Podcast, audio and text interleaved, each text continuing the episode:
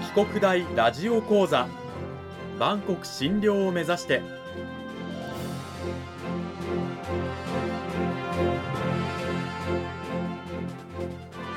番組タイトルにあるバンコク診療とは世界の架け橋を意味する言葉です。この番組は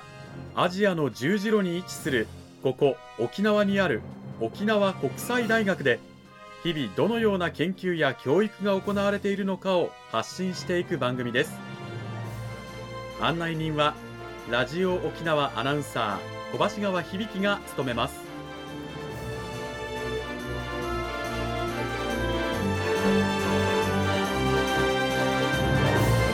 この番組は沖縄国際大学の提供でお送りします。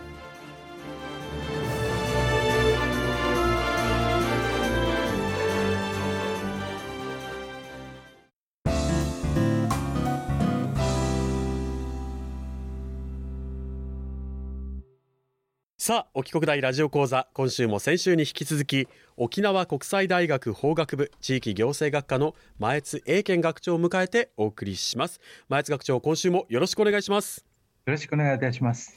先週から2週にわたって創立50周年を迎える沖縄国際大学というテーマでお話を伺っています。で今週の内容に入る前にまずは先週の簡単なおさらいを私の方でさせていただきますが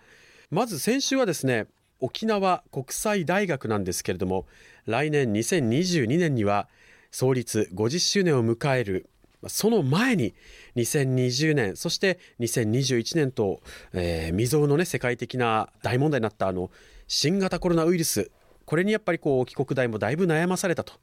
いうことで、まあ、コロナ対策としてはやっぱりこう学生の入校制限とかいろいろあって一番学生や職員の健康と命を守ることを最優先にしていたと。いうことなんですがその中でやっぱりこう学習環境を整えることを目的として特例授業就学支援奨学金といったですね学生を支援する奨学金制度を緊急で創設したり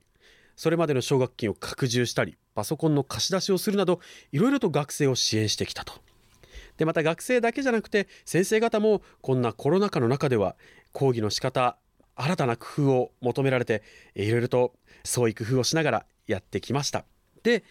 そんなコロナ禍の中でもやっぱりこう3年生や4年生就職活動をする子たちはやはり大変だったんじゃないかと思うんですがこのコロナが収まった後やはりこう世界というのは日本というのは、まあ、コロナ前には戻らない生活のスタイルというのもウィズコロナアフターコロナのスタイルになっていくということでその大変だったであろうけれどもそのコロナ禍の中でのさまざまな経験というものをぜひ社会でね生かしていただきたいっていう思いも語っていただきました。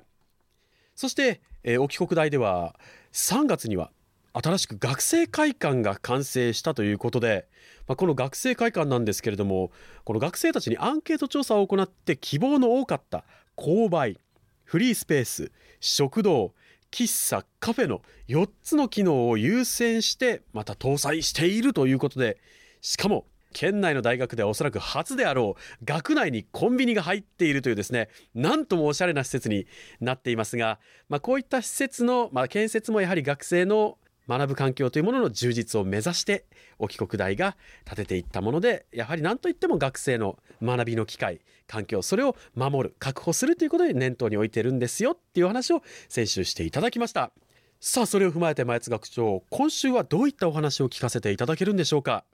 あの4月1日にもう入学式が、えー、ありました。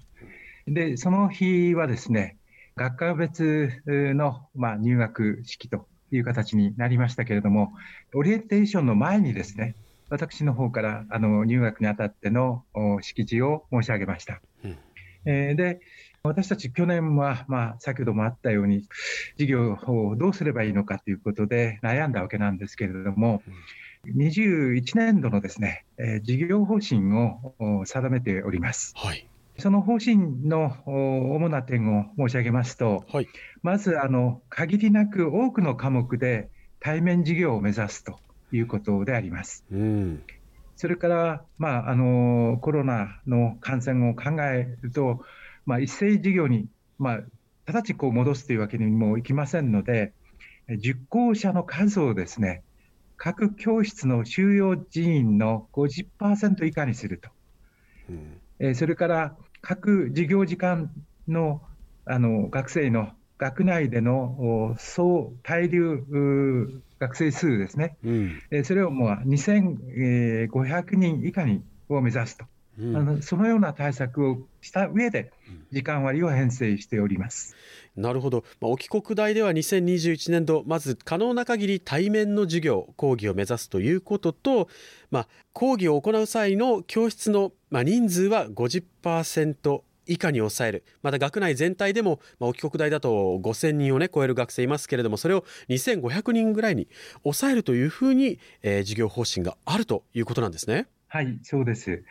それからどうしてもですね対面による授業が困難だというような学生につきましては教学上の不利益を与えないように対応したいと思います。うん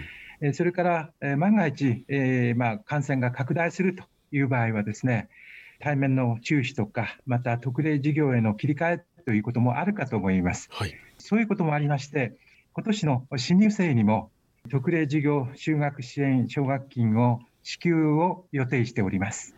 まあ、こうやってね、あの学生さんたちの学ぶ機会を確保していく、そんな沖国大なんですけれども、いよいよ来年2022年度が創立50周年ということで、歴史なども軽く教えていただいてもよろしいでしょうか？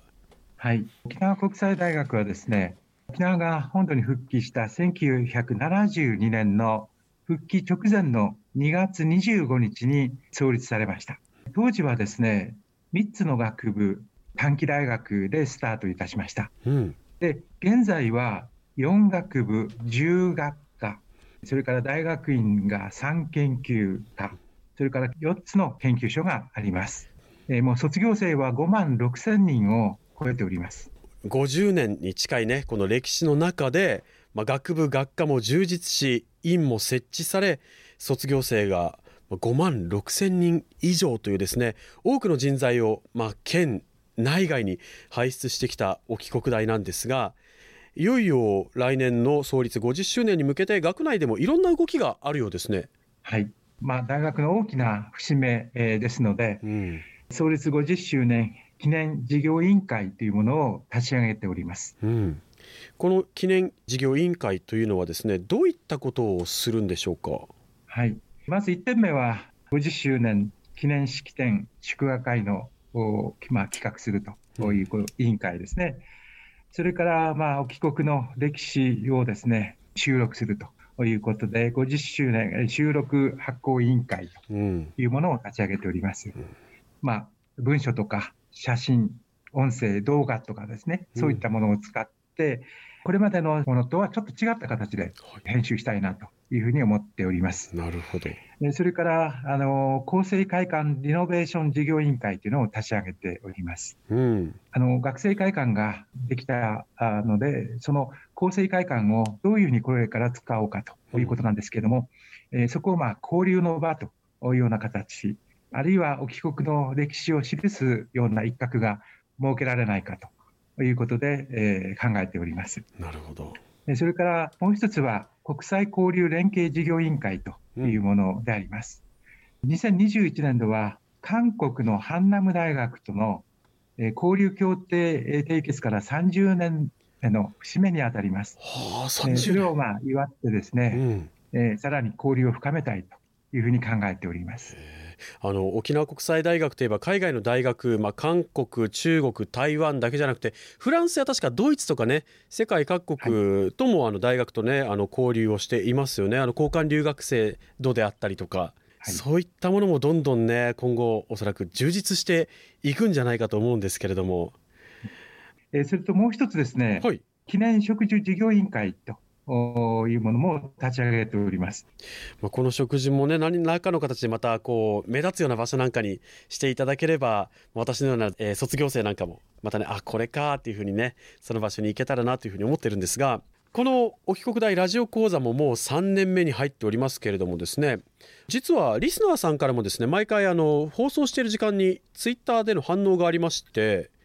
例えば一つ挙げてみますと毎週聞いているという方のツイートなんですが15分ほどの2部構成で、沖縄の経済内縄口共同売店から AI のことなどいろんな分野気軽に学べるということでやはりこういろんな学部学科のね先生方のそれぞれの研究分野さまざまなジャンルが聞けるということでね楽しんでいらっしゃる声があるんですがこういった声に関してあの前津学長どのような感想をお持ちですか？大学とか大学の先生というとなんか非常に硬いというイメージがあるかと思うんですね。うん、えー、まあ、先生方それぞれ自分の得意な分野で教育研究を重ねております。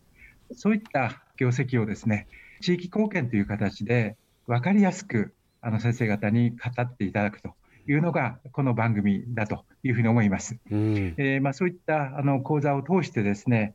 地域貢献をしていきたいというのが本学の大きな目標になっております。なるほど。この番組をね毎週聞いている方はいてくださる方はですねわかると思うんですけれども先生方非常に柔らかい言葉を使いながら初めて聞く方ねあの専門外の方にでも理解していただけるようにっていうことをですね心がけながら喋っていらっしゃるのでぜひあのまた来週再来週とですねこの番組を聞いていろんなジャンルいろんなタイプのお話にそこに楽しんでいただければなというふうに思っております。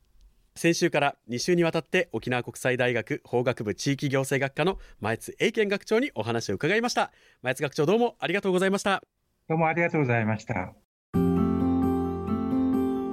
さあ2週にわたって前津学長にお話を伺ってきましたけれどもあの前津学長最後にですね改めてこのラジオを通してリスナーさんに伝えたいことメッセージなどがあれば一言よろしくお願いいたします。はい。まあ一日も早くですねコロナがですね収束して、えー、学生たちが本当に安心して学べる環境を私たち作っていきたいというふうに思っております。えー、また沖縄国際大学は、えー、地域に根ざして世界に開かれた大学づくりを目指しております。今後ともよろしくお願いしたいと思います。ありがとうございました。沖国大はあの地域世界に開かれた学校ということであの一般の方もですねあの学内を散歩している姿僕在学中も見かけたんですよね。それぐらいも地域密着ですのでぜひぜひ皆さんもね近くを寄った際は遊びにというと気楽すぎるかな。でも学内に足を踏み入れてみてもいいんじゃないかなと思います。2週にわたって沖縄国際大学法学部地域行政学科前津英検学長にお話を伺いました。前津学長どうもありがとうございました。どうもありがとうございました。